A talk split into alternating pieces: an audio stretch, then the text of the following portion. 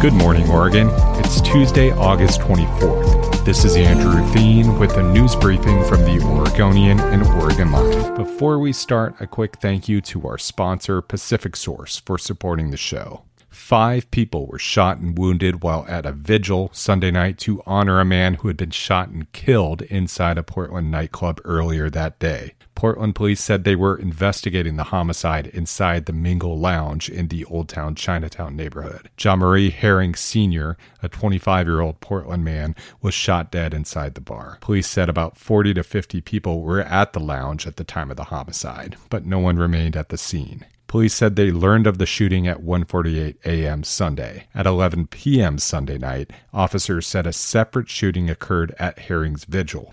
Authorities found one wounded man at the scene and he was transported to the hospital in an ambulance. Four others arrived at local hospitals in private vehicles. Portland is on pace to shatter its homicide record, set in 1987. New COVID 19 cases rose 16% in the past week in Oregon as the Delta variant continued to spread among largely unvaccinated people. The Oregon Health Authority on Monday reported a combined three day total of 4,701 new COVID cases and 24 deaths, as average daily cases and hospitalizations continue to set records in Oregon. The state is now averaging 2,100 cases per day over the past week. That's a record. Some 937 people were hospitalized as of Monday. That's a record as well. 253 of those patients are in ICU units statewide. The federal government on Monday fully authorized the Pfizer vaccine for people 16 and older. It's unclear whether that approval will move the needle for the scores of unvaccinated Oregonians and Americans overall who have thus far refused to get the safe, free, and effective vaccine.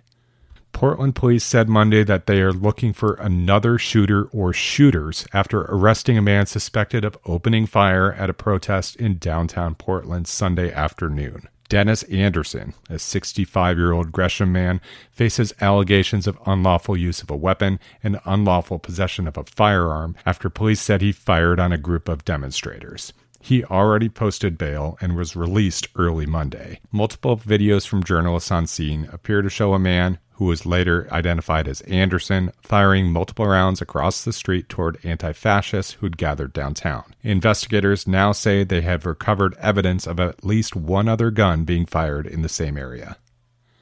Kayvon Thibodeaux, the Oregon Ducks superstar defensive lineman, was named a preseason All American by the Associated Press. Thibodeaux was named to the first team, an indication of his national prominence in college football. The junior was the only Pac 12 conference player on the first team and one of just two Pac 12 players named All American. Thibodeaux was also named by ESPN as the number three player in college football out of 100 players to watch this year. He's widely expected to be a top draft pick after this season. The Ducks play Fresno State in their season opener on September 4th in Eugene.